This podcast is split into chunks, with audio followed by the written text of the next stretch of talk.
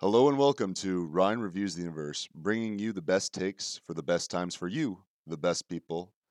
Just think of this show as your local source from just about everything, from Taken to Tekken, Tottenham to Thai food, the Tasmanian tiger to the Tokugawa shogunate. There are a lot of things in this world, and I'd like to have an opinion on them before I kick the bucket. With me reviewing all this fun stuff is my good friend Noah. Noah, how are you doing, bud? I'm feeling good, Ryan. It feels good to be back on the mics with you, taking us back to our old college days. Oh, jeez. It has been a long time. That was the first iteration of Ryan Reviews the Universe on WIUX LP Bloomington. But alas, we are just podcasting nowadays, but still doing the same thing and still having a bunch of fun. We're going to be reviewing Arcane, The French Dispatch, and World Cup qualifiers today. We're going to start off with The French Dispatch, Wes Anderson's new film. Noah, what were your initial thoughts? I really came into this movie, Ryan. I am a Wes Anderson fan. I love his films that he's made. I didn't watch a single trailer for this movie, Ryan. I really went in just straight up raw, and I came out loving it. I can't lie. It feels like an artist's greatest hits album in a movie. That sort of anthology feel to the film. Each sort of section is self-contained in stories like they would be on a newspaper. The name The French Dispatch is the name of this fictional newspaper from the Kansas, Kansas Sun or something like that? What was that? Liberty, Kansas Evening Sun. So, there's this tiny little outpost of this newspaper from Kansas in France, and their sort of tagline is, they're showing Kansas the world. And it's got Bill Murray. The cast is absolutely incredible. They've got an ensemble cast, Frances McDormand, Bill Murray, Tilda Swinton, Del Toro, who else? Adrian Brody. Owen Wilson. Timothy Chalamet. Owen Wilson, because of course Owen Wilson has to be in the Wes Anderson film. There's just some actors he just keeps on going back to and back to. He didn't say wow this time, which I was a little bit bummed about, but we'll just let that slide real quick. About the plot, yeah, like I said before, it's segmented into four different articles. One, just the opening front page, and then three full-on vignettes, I suppose you could call them. Quantify them? I think that's a good way to describe them. Yeah. My favorite probably was the private dining room of the police commissioner. And it was really, really interesting because the film just switches back from black and white to color, from different animation styles and live action, and then back to animation, and experimenting with words on the bottom left corner of the screen, or just using half the screen as far as the stuff is concerned. And you can still tell it's a Wes Anderson film because everything is very neat and tidy, and it looks like every single sort of frame is a picture in and of itself. Everyone's performance was really, really good. I would say specifically Frances McDormand and Tilda Swinton are just very, very funny, and it's the clever funny. There are, I'm sure, so many more jokes in that film that I just wasn't able to sort of catch on the first viewing. You know what I'm saying, bud? Yeah, one of the things, Ryan, I can't wait till this movie comes out on streaming services. I'm probably going to watch it another 2-3 times, but even in that opening story, Ryan, with Owen Wilson, I almost couldn't focus on what Owen Wilson was actually saying. This opening story was basically an introduction to just the town, the surrounding area where this newspaper was being produced, and like you said, Ryan, every frame felt like a painting, and it took up the entire screen. The colors are just so beautiful in a Wes Anderson film. It feels like he uses every color in the color palette, and it was almost to the point where I don't want to say it was overwhelming in like the visual stimuli, Ryan, but I was just obsessed with looking at the screen, trying to catch every detail on the screen that in that opening story with Owen Wilson. I honestly just lost track of what he was actually saying because the movie is just absolutely stunning. Did you know that, like, did you realize, and I sort of caught this when they were finally talking about the second sort of story, the revisions to a manifesto. He goes to this French town, right, and he sort of passes by every single place that he will eventually be covered by the French Dispatch. Yeah. Yeah, so I did not catch that, but that makes quite a bit more sense now. like that was pretty cool for me. I'm trying to think what else. Any outstanding performances in your opinion, or quotes that you really liked, or just other sort of takes that you should get from the film? And you know, spoilers ahead. We will be saying things that spoil the plot for the film, which probably should have led with that, but. Sorry, folks. You know, I don't know if I'm coming off the high of Dune or what it is, Ryan, but I thought Timothy Chalamet was amazing in his role that Wes Anderson put him into in this film. I thought that was personally my favorite story, was the Timothy Chalamet story that was... It was talking about, like, the revolutions going on in terms of... in the French world between the, like, government, the police, and the young college students of France. Yeah, I thought it was just, like... I thought it was beautifully pieced together. I thought the set pieces were amazing. I thought the music fit really well with the story, and I thought it ended really well. I might be wrong, but, like, were they protesting so that they could get access to the women's dorm in this college? Like, I think that was what the big hubbub was for that specific, like, revolution or whatnot. Like, that was the revolution. Like, equal access to the women's dorm, which is, like...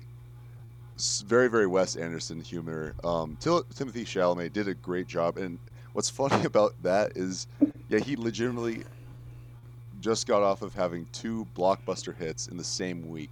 French Dispatch and Dune debuted in the same week. That's crazy. He's absolutely insane. Doing well. He's doing well for himself. He's doing very well for himself. I'm trying to think what else.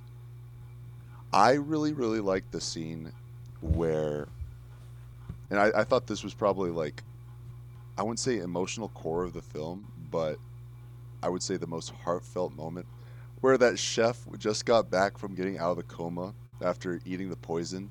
And he's like, after eating the poison, I had never tasted something like that before, and I never will again. And he's just sad. Like, that was like touching and funny and very, very Wes Anderson, and I really, really loved that. I'm trying to think. He's just so clever. This could have been a novel, but he decided to put it into the screen. Like, the wording and the dialogue is just so superfluously clever. It's just very, very Wes Anderson with these, I don't know. Like, you see a Wes Anderson film, you see just one frame of a Wes Anderson film, and you know it's his. Mm-hmm. So. Yeah, and going back to your point, Ryan, about the last story, I believe it was called the Private Dining Room of the Police Commissioner. Yes, I thought that was actually the most well-rounded and perfectly paced story of the movie. I thought it was a beautiful mix, Ryan, of both live action and what felt like it was like lightly psychedelic animation. I thought that story was really good, and I do think that was the most well-rounded story of the entire film. And I really liked that they went with that animation, Ryan, for that ending chase scene between the criminal and the police. I thought choosing to do animation there was a very good decision.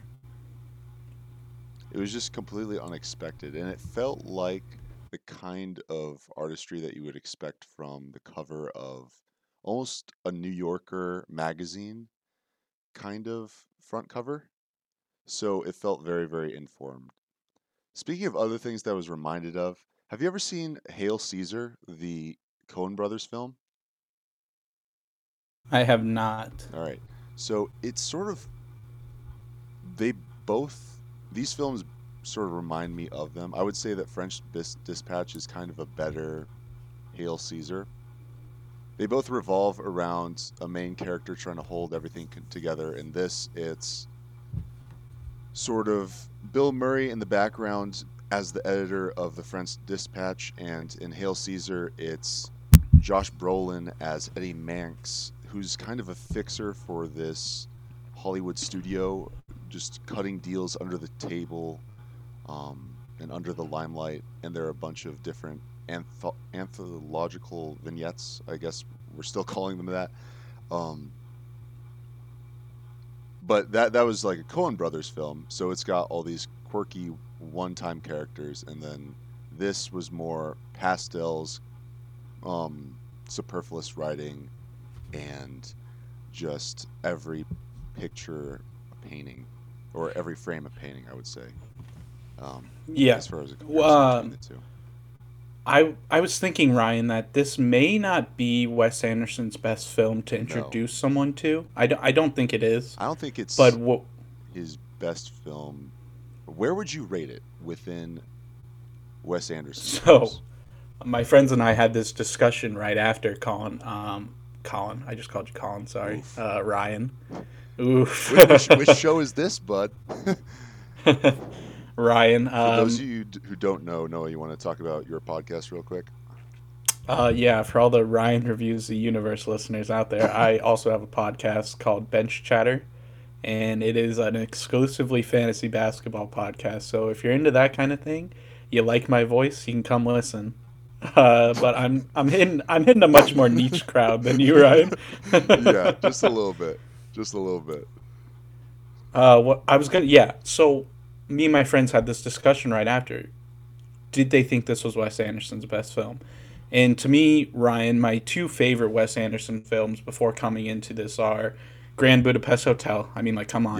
Yep. And Moonrise Kingdom. And personally, Moonrise Kingdom is my favorite Wes Anderson film, but I have sort of a emotional attachment to that movie that puts a special place in my heart.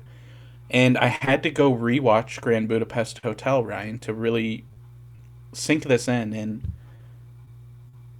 I think I like the French Dispatch more than Grand Budapest Hotel. Really? I think in my personal rankings, really? It would go Moonrise Kingdom, French Dispatch, Budapest Hotel. Wow. See, I think French Dispatch cracks top 5 for me, but it's like at 4. I think Grand Budapest Hotel is at 1. I think, and this might be a hot take, Isle of Dogs at number 2, then The Life Aquatic with Steve Zissou, then Moonrise Kingdom, and then maybe French Dispatch.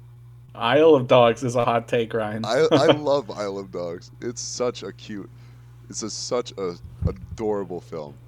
Why do I feel like you could have been casted in that movie, Ryan, like a little dog wearing glasses? I totally could have. I think you would have fit in. What breed of dog would have been? There is a right. I feel like you're like, you know, the immediate breed that came to mind, Ryan, right when you said that, was a Schnauzer. I don't know why. Okay. But I kind of pictured you. Okay. You know what? That wasn't the answer I was looking for, but I'll take it. I'll take Schnauzer. What breed do you think you are? I was gonna go with like Irish Wolfhound, like a big dude, yeah, but in reality, just no. It's a like, little softy. A big old softy. Like growing up, I had a family friend. They had a Irish Wolfhound. Her name was Rosemary, or was it Rosebud? Something like that. And she was like acted like a little horse. Like other kids would ride on her. She would not give a darn. She was the sweetest thing. I miss her very much. I just looked up pictures of Schnauzers, Ryan, and I think I hit it on the dot. A little Schnauzer with glasses. I think you could have been casted. All right.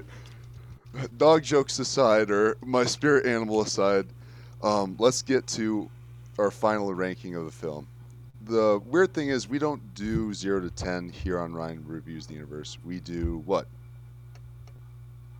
We do -7 to 7, Ryan. -7 to 7, baby. The pH scale.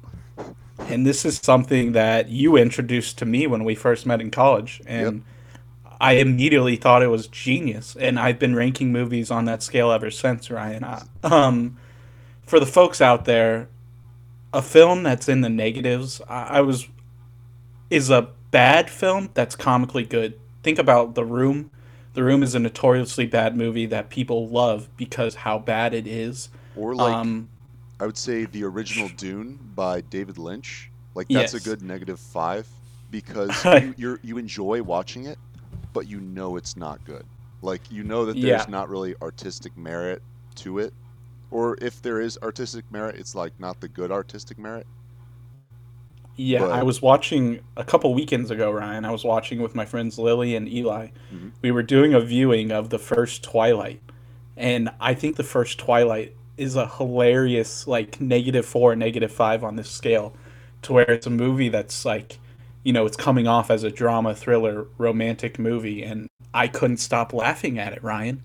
The budget for that first Twilight was $30 million, and if you would have had me guess, I would have said it was $30. I love the movie. Like, I had a great time watching it. I couldn't stop laughing, but I don't think that's what the director was going for. Oh my God. Yeah, so the basics are, -7 to 7, where 0 is the worst. Negative integers represent movies that are so bad they're good, or movies that have more entertainment value than artistic merit. And here's the thing, movies can exist on both sides of the scale. For instance, I would say Frozen 2 is the classic example, if we're deciding what the classic example is. In my opinion, it's simultaneously a -2 and a 4.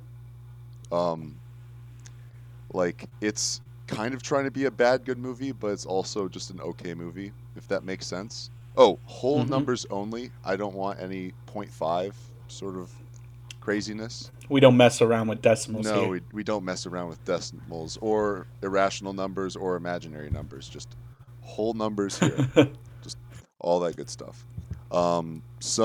Some full 7s, I would say. Ratatouille, Moonlight, Blazing Saddles, Booksmart, All's Quiet on the Western Front, Pulp Fiction, Interstellar. Those would all be full 7s. And then the only -7 that I could truly think of is The Room. Like, that's the standard that -7s. Yeah. Hold. Yep. Unless, I mean, can you think of another true -7? Dude, I'm not kidding. Twilight 1 might be up there. You said it was at -4. Like -4. Yeah, that was, you know, that was in a drunken haze, Ryan. If I really sat down and laughed at, they had this one scene, Ryan, where they were playing baseball, and it's a baseball game between a bunch of vampires. So they're hitting the ball like 500 feet out, Ryan, and the vampires are just sprinting and jumping like 30 feet in the air and catching it. Gosh. That's when the movie really sealed itself for me, and I was like, this is a masterpiece. I think Swordfish is probably like a -6. Like, it gets up there. That's got Hugh Jackman, Halle Berry, what's his name from Pulp Fiction? Oh, geez. Think of it John later. Travolta? John Travolta, thank you. Yep. That's like a -6. There's a scene where Hugh Jackman and Don Cheadle are falling down a ravine for a good minute, 30 seconds. I timed it. Like, it's like a minute and 30 seconds. They're just falling down a hill, and they're just shot after a different angle, after shot, and they're rolling on top of you, and then shot, different shot. I'm like, what is this? So bad, so good. But French Dispatch, what do you think? I'm giving this a 6, Ryan. Yeah, I really am. I thought it was that good of a film, and that's on initial viewing. I think it could only go up after I watch it a couple more times. I don't think it will ever truly become a 7 for me, but my initial viewing, I was right up there with you, but I think I'm going to have to give it a 5, simply because there's no real emotional core to the film like there is with some of his other works, namely Grand Budapest Hotel. Like, you didn't really get that with The French Dispatch, but it is inherently charming and superbly clever, and for that reason I'm giving it the score of a 5. My only quip with the movie, Ryan, is that there were too many good actors who didn't get enough screen time. Like, what a good problem to have with a movie. Honestly, though. And I think that sort of is part of its charm. No, everyone was sort of sharing the screen light and simultaneously having a good time within the film. It was a wonderful, wonderful piece. And it had to be a blast to film. I'll say that right now. Oh, absolutely. Well, really, I'm not sure whether I would agree with that, because I feel like Mr. Anderson would want everything to be very, very particular about how things are shot and how people act and how they enunciate words. So I really don't know. I mean, that's a given in any Wes Anderson movie, though. This is true. You know, he's striving for perfection. And I think once the actors, the people who worked on the movie, the crew, I think once they got to view this end product, Ryan, I think seeing Wes Anderson's vision come to full, like, frugility? I don't know. Fruition. But I think fruition, that's the word I'm looking for. Got your back, buddy. I think seeing it at the end would pay off for, you know, because the scenes are set up very specifically, Ryan. The choreography is so, like, had to be perfect in so many of those scenes. And, yeah, I love the film. It was a Wes Anderson masterpiece. All right, and with that concludes part one. Well, when we come back with part two, we will be talking about Arcane. Stay tuned.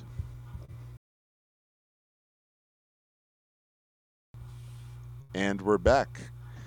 And after our riveting discussion on the movie The French Dispatch, we're coming at you with a TV show that I did not think would be any good at all. Normally, TV shows about video game properties are just inherently bad. They're doomed from the start, whether it's World of Warcraft, whether it's the Sonic movie, whether it's Mario Brothers, all of those doomed to failure. But for whatever reason, if League of Legends, of all people, decided to put out a TV show, it's actually pretty darn good. The story of Powder and Vi, two sisters growing up in sort of a class-divided city, and introducing a bunch of characters that Noah and I love to play in the video game League of Legends. Noah, what were your initial thoughts?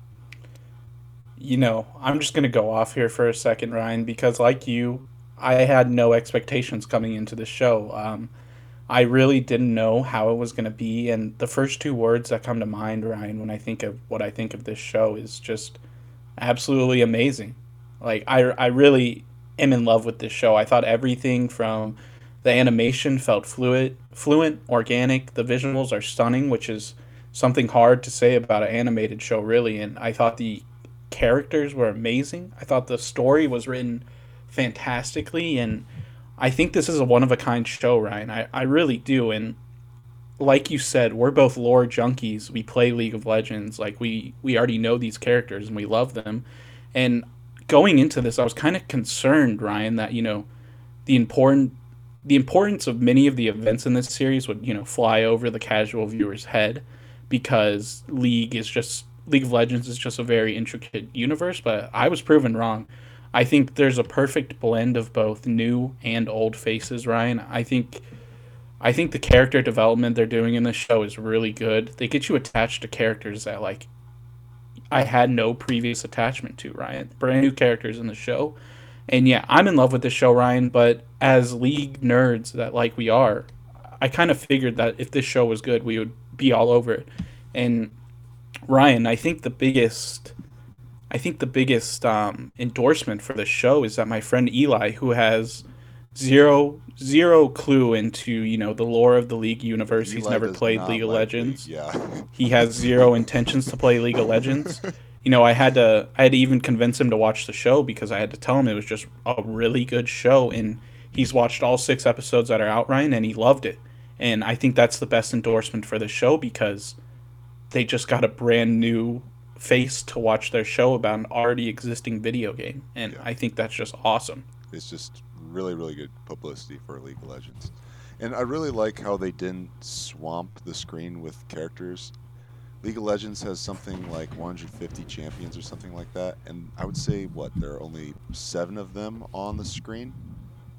Yeah, less than 10, with possibly a couple more depending on who's actually who kind of deal. Like, we're not really sure about Warwick making an appearance, but like you think. Okay, spoilers ahead, folks. Noah, you can go. I mean, if you just know the lore, Ryan, you know that Singed is about to run some messed up experiments on Vander. And they also called him the Hound of the Underground at a certain point. You know. Vander is Warwick. I'll just say that right now. Okay. And also, if you're going to watch this show for the first time and you are a League of Legends fan, maybe watch the show with the captions off, because Ryan, you did not know for sure if one character was Singed or not, and I was watching with the captions on, and when he talked, it said Singed. Yeah, my boy, Singed. For those of you who do not know, Singed is a meme, annoying character within League of Legends. All he does is just leave a trail of poison gas and flip opponents up into the air. It's really fun to play with and terrible to play against, but he's normally pretty bad, so it doesn't matter. Oh, jeez. Looks like Vi and Caitlyn shippers will be very, very happy with this show. I include myself in that sort of regard. You get that perfect combo of melee fighter and then ranged defender sort of deal going on there. I'm trying to think what else. Do we think that Silco is anyone else in the lore, or is he just a completely new character? You know, people think he's Jin, but I think he's just a completely new character, actually. Do you think that he becomes a champion within League of Legends? I could see that. Yeah, likewise. And I was very, very happy to see Singed in the show, but I was even more happy to see Victor. Victor is this fallen star guy who grew up in the middle of nowhere in this dregs called Zaun. He's a cripple. Zaun. Yeah, Zaun. And he sort of tragically falls from grace and becomes this mechanized, crazed sorcerer, I suppose? Scientist, sorcerer, I guess. He's a little bit of both, honestly. But we had never really seen what he looked like prior to his transformation. We just saw his mechanized form within League of Legends, and there's this quiet, soft-spoken little dude who just says, "I am Victor," in the second episode, and I was like, "Oh, this is pretty darn cool." But the animation is absolutely incredible. It feels kind of that Into the Spider-Verse fresh, if you know what I mean. Yeah. Like, sometimes the scenes really do look like video game cutscenes, Ryan. Yeah. And I mean that in like a good way, like a very highly produced video game. The action scenes are immaculate. The only thing that I really have a bit of problem with is I don't think that they've fully gotten some facial like tics, I suppose.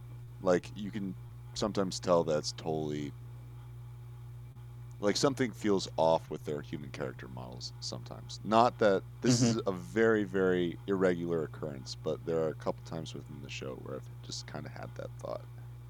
How'd you like that Imagine Dragons music video in the fifth episode, right? Yeah, you know, there is an Imagine Dragons ad, I suppose. You can call it that. In episode 5 at the very, very end. The song's all right. I don't like Imagine Dragons. I was laughing out loud while it was happening. I was like, I can't believe they did this. And they've made characters of the members of the Imagine Dragons band in the TV show, and they're singing it to one of the main characters. That's probably got to be the low point of the show thus far. But Imagine Dragons. Not for Imagine Dragons fans. Jeez. Stop. Imagine Dragons has had a relationship with Riot and League of Legends for a long time at this point, so I'm not entirely surprised, but I am disappointed. I am disappointed. Oh, jeez. So there's this Firewatch sort of renegade, I don't know, rebel group that's sort of out to get the bad guys. Freedom fighters. And the main guy's got like this owl mask, right? Buddy, who do you think it is? I don't know, dude. I think it might be Echo. Yep, that's my thoughts as well. Like, I'm more sure that dude's Echo than Xander is Warwick. Like, Warwick is green. Xander was purple. All right, for a little bit of background and explanation, Xander is like this father figure to Jinx and Vi, or Powder, as she used to be called. And he died, but when he sort of turned into this purple, roided out monster before he did die. And there's a similar character in League of Legends called Warwick. He's this mechanized wolf who's called the Hound of Zaun. And someone called, I guess, Xander the Hound of Zaun. So Noah thinks that they're the same person. But with Echo, it's the same sort of green technology and fighting ability and protecting Zaun. So I think Echo is the leader of this Firewatch group. Not Firewatch. Firelight? What was it, Noah? Something like that. Firelight, yeah. Firelight, there you go. Yeah. But yeah, no, it was a bunch of fun. TV shows don't actually get rated on the negative 7 to 7 scale because it's sort of like, how would you rate Game of Thrones? Even by season to season, each episode is inherently different from each other. You'd have to just rate every single episode negative 7 to 7. And also, I'm much less forgiving on a bad TV show, Ryan, than a bad movie. Yeah, like you can forgive. Like, I'll probably just stop watching a bad TV show. You can forgive like the first 4 seasons of a great TV show, but you like if I'm trying to rate Game of Thrones on negative 7 to 7, I would have to take into account the atrociousness that is the last few seasons. So the final score would not fully reflect how my feelings are for the show because it's a lot more than just, like you said, just an hour of viewing or something like that. Yeah, I would, I mean, Arcane really hit it out of the park for me, Ryan, if I'm going to be honest. It's a bit of a slow burner. I think the pace is steady, but it does take time for events to unfold, which I think some people might find boring. But I think that can be overlooked when a person like me, I'm fully invested into this story that they're building, Ryan, and I find joy out of just the small moment and some of the interactions between some of the characters. And yeah, I think this is a 5 out of... What are we rating this out of, Ryan? 10? I think what we should do... No, we should do... Let's do something different. Let's call Worth a Watch, Pick Up the Remote, as in, like, Pick Up the Remote would be the best. Worth a Watch is just, like, watch it. Meh is meh. Gas Station Sushi is... exactly what it sounds like, and then Waste of Neurons is worse than Gas Station Sushi. For me then, Ryan, it's to Pick Up the Remote. I think I would recommend this show to everyone in my life. Okay. I think it's definitely worth a watch. I don't think it's that... I don't think it's Pick Up the Remote good, but I definitely think that if you've got the free time and are looking for a good new show to get into, Arcane is the show for you. There are going to be 9 episodes, and 6 episodes are out at the moment.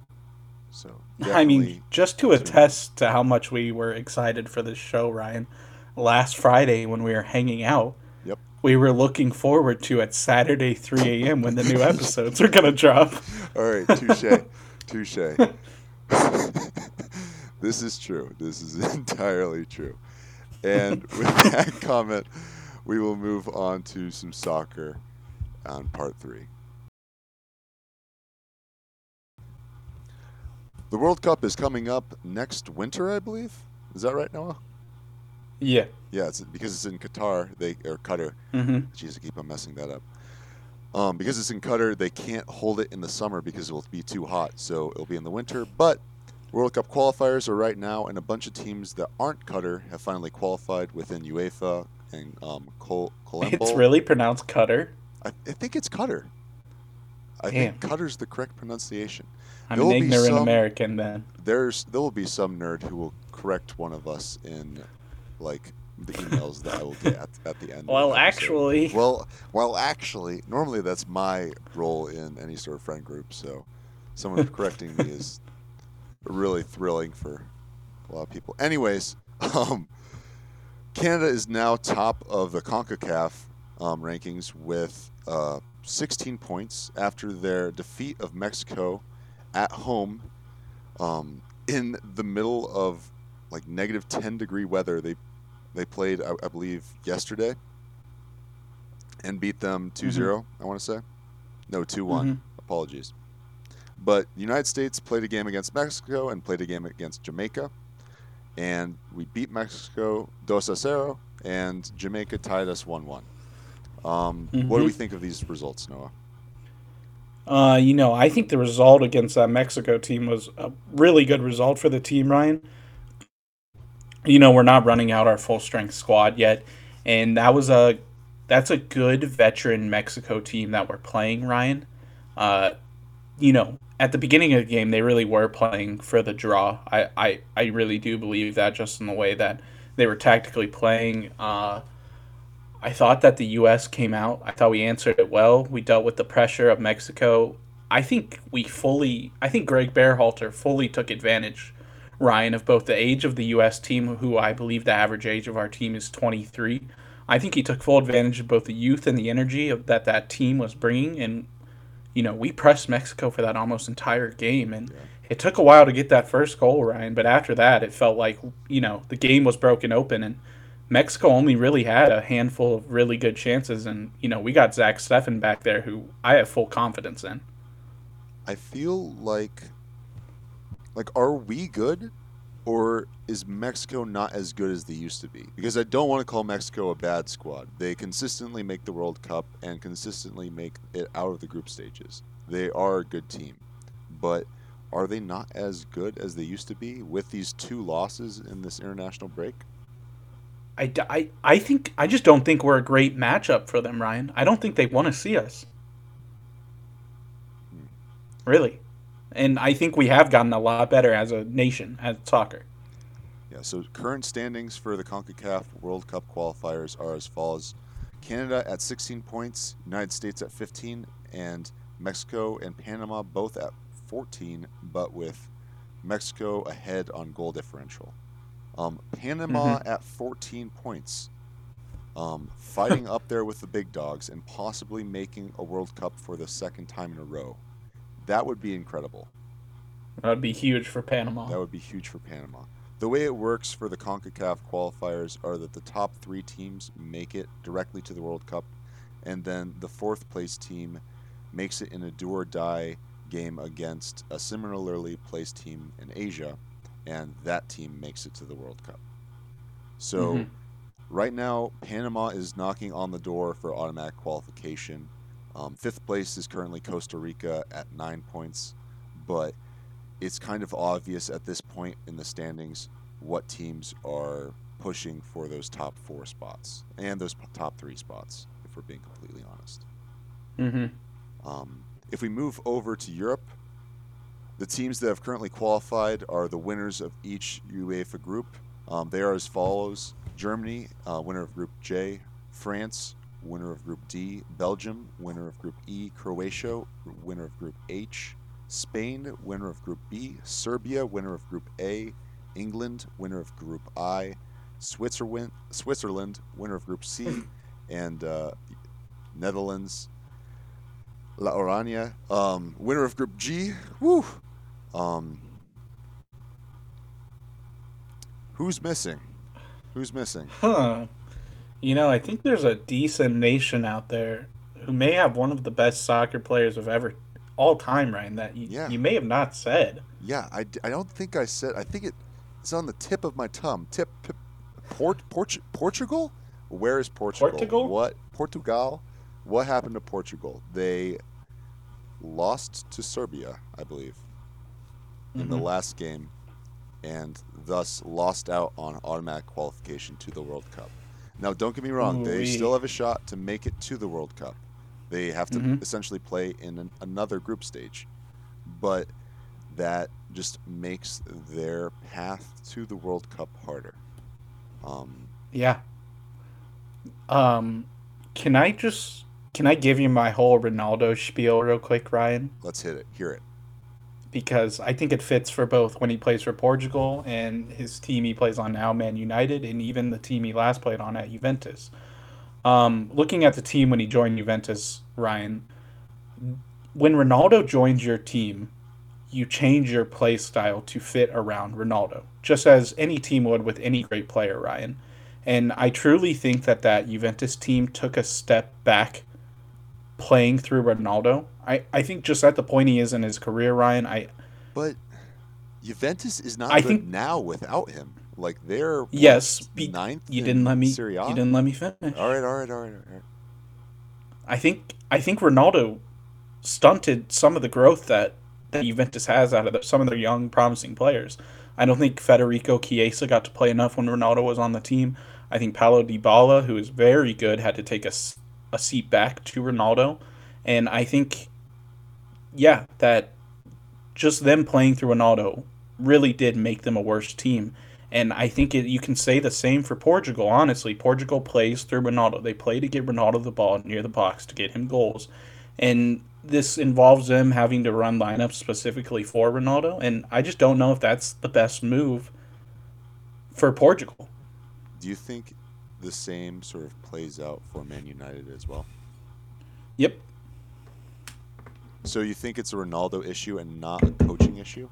Because I would argue that Portugal's current coach is not good. Also, Ole is not exactly a tactical mastermind either. He's a great man.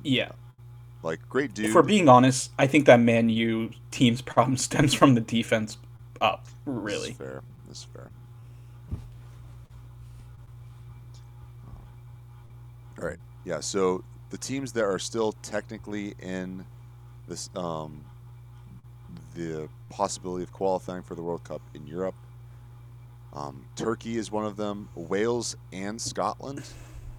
Wales in the World Cup would be crazy. Italy is another team that missed out on automatic qualification behind Switzerland. So you've got Xhaka and Shaqiri screwing over Italy because they went undefeated in qualification, but with 4 wins and 4 draws. The way qualification pointage works is with a win, you get 3 points. With a draw, you get 1. With a loss, you get no points whatsoever. And Italy with the little Euros win hangover. Yeah. Oh, jeez.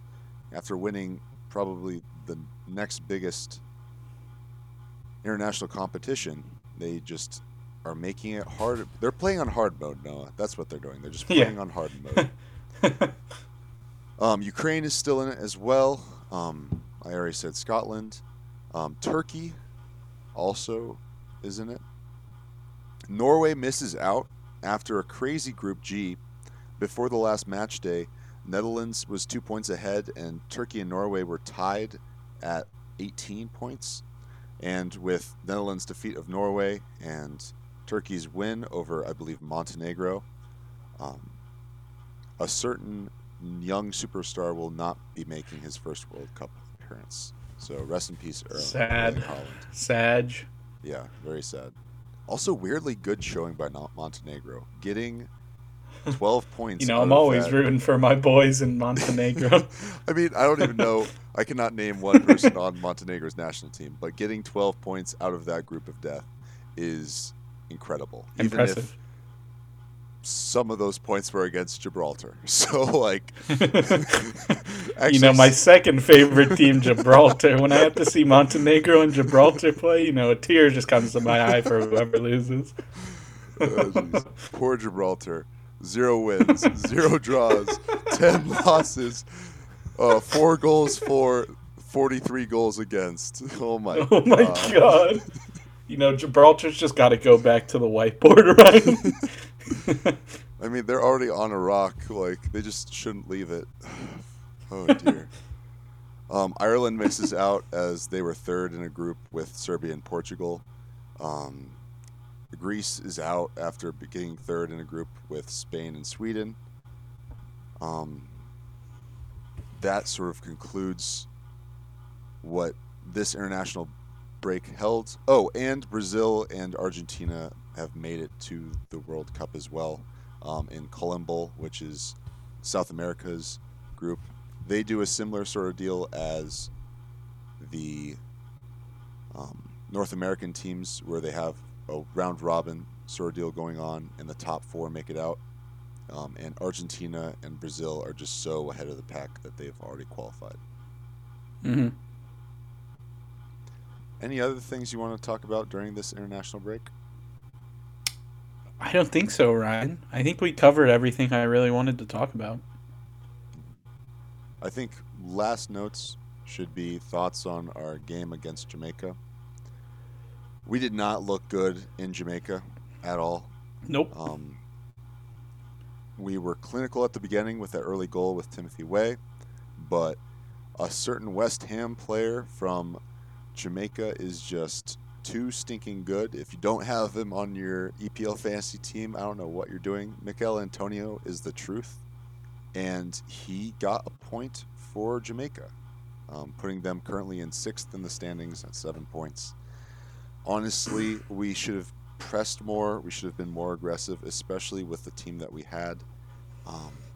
Jamaica's defense was immaculate, but I would say that our attacking threat was just as much a problem.